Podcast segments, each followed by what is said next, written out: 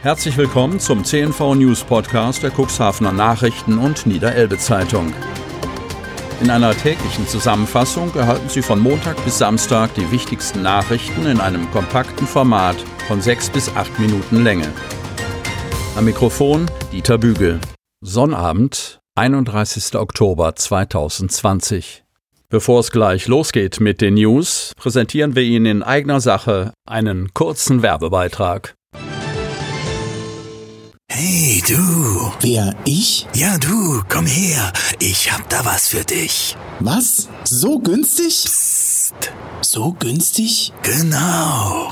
Die besten Deals finden vor Ort statt. Exklusive Rabattangebote für Cuxhaven und umzu. Auf deinem Smartphone immer dabei. Jetzt neu. deich-deals.de Cuxhavener Testzentrum bleibt geschlossen. Kreis Cuxhaven. Die Zahl der Corona-Infizierten im Kreis Cuxhaven steigt. Für die Kassenärztliche Vereinigung Niedersachsen ist das allerdings kein Grund, das Corona-Zentrum wieder zu eröffnen. Corona-Verdachtsfälle sollen weiterhin von ihren Hausärzten getestet werden. Wer unter den typischen Symptomen einer Corona-Infektion wie Fieber, trockener Husten, Halsschmerzen, Kopfschmerzen und dem Verlust des Geschmacks- und Geruchssinns leidet, sollte sich zuallererst an seinen Hausarzt wenden. Telefonisch wird dann geklärt, ob es sich um eine mögliche Covid-19-Erkrankung handelt. Der Hausarzt entscheidet dann, ob ein Corona-Test durchgeführt werden muss oder nicht. Wenn der Patient getestet werden soll, führt die Praxis den Abstrich selbst durch oder vermittelt den Patienten an eine entsprechend ausgestattete Praxis, erklärt Kirsten von der Lied, Sprecherin des Landkreises Cuxhaven. Vom Landkreis Cuxhaven heißt es, die Testungen über Hausärzte seien ausreichend. Bei dem begründeten Verdacht, sich mit dem Coronavirus infiziert zu haben, kann der Sprechstundenschluss der Kassenärztliche Bereitschaftsdienst unter Telefon 116 117 angerufen werden, so die Sprecherin des Landkreises. Nach wie vor bietet die Helios Klinik in Cuxhaven an, unabhängig von einer Überweisung durch einen Arzt dort einen Test durchführen zu lassen. Zwischen 8 und 19 Uhr können Termine vereinbart werden. Lockdown Light wird besonderen Tribut fordern. Cuxhaven. Oberbürgermeister Uwe Santja lässt keinen Zweifel daran, dass die neuen, zwischen Kanzlerin und den Länderchefs abgestimmten Infektionsschutzmaßnahmen eine neuerliche Belastungsprobe für die heimische Wirtschaft darstellen.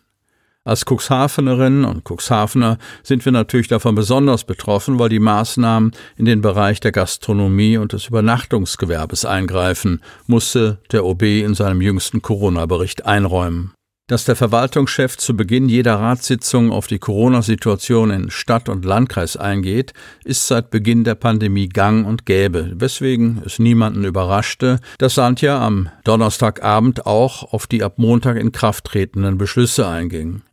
Ich will sagen, dass ich diese Maßnahmen verstehe und mittrage, wandte sich der OB an das Ratsplenum. Angesichts eines rasanten Anstiegs der SARS-CoV-2-Neuinfektionen in den vergangenen Tagen sei es wichtig, dass Merkel und die Ministerpräsidenten in dieser Woche getagt hätten. Das als Lockdown Light titulierte Ergebnis dieser Beratungen verteidigte Santja unter Gesichtspunkten des Gesundheitsschutzes. Ein Blick auf das lokale Infektionsgeschehen lässt aus seiner Sicht gleichwohl den Schluss zu, dass herausragende Hygienepläne im Bereich der Gastronomie, in den Fitnessstudios und im Cuxhavener Kino Wirkung gezeigt haben und sich in keinem der genannten Bereiche eine Ansteckung nachvollziehen lasse. Die sogenannte Corona-Ampel, die auch für Cuxhaven auf Rot steht, sieht eine Maskenpflicht im Freien vor und gilt für alle jene Bereiche, an denen sich Menschen räumlich nahe kommen. Am Wochenende will die Stadtverwaltung die lokale Szenerie beobachten und dabei Besucher-Hotspots ausfindig machen. Infektionsquote im Kreis Cuxhaven jetzt bei 72,71. Kreis Cuxhaven. Auch am Freitag ist die Zahl der Corona-Neuinfektionen unverändert hoch geblieben. 31 neue bestätigte Fälle meldet der Landkreis Cuxhaven. Damit stieg die Zahl der Infizierten insgesamt auf 682. 175 Personen gelten noch als akut mit dem SARS-CoV-2-Virus infiziert. Fünf Personen werden stationär behandelt, davon eine intensivmedizinisch. Die neuen Fallzahlen vom Freitag verteilen sich auf mehrere Gemeinden im Landkreis. Die meisten Neuinfektionen gab es in der Stadt Cuxhaven mit 13. Die Infektionsquote als Indikator für die Neuinfektion pro 100.000 Einwohner über sieben Tage ist abermals angestiegen und liegt jetzt bei 72,71. Wenn wir uns weiterhin in diese Richtung begeben, werden wir bereits in vier Tagen den Inzidenzwert von 100 Infizierten je 100.000 Einwohner überschreiten. Auch wenn wir damit längst nicht alleine sind, ist das ein bedauerlicher Trend. Die Lage ist ganz klar eine andere als zu Beginn der Pandemie, so Landrat Kai-Uwe Bielefeld. Bielefeld warnt eindringlich davor, das Wochenende vor dem beginnenden Shutdown noch einmal dafür zu nutzen, die Puppen tanzen zu lassen. Auch nach der aktuell gültigen Verordnung dürfen sich bei privaten Zusammenkünften und Feiern nicht mehr als zehn Personen aus nicht mehr als zwei Haushalten treffen. Am Wochenende nochmal mit den Freunden um die Häuser zu ziehen, ist schon jetzt nicht mehr möglich. Kein Bedarf für gemeinsame Gesellschaft für AFH. Cuxhaven. Stadt Cuxhaven und die Projektierer des Sanierungsvorhabens Alter Fischereihafen, kurz AFH, werden sich wohl nun doch nicht zusammentun. Augenblicklich, so teilte Oberbürgermeister Uwe Sandja mit, bestehe kein Bedarf mehr, an einer gemeinsamen Gesellschaft zu arbeiten.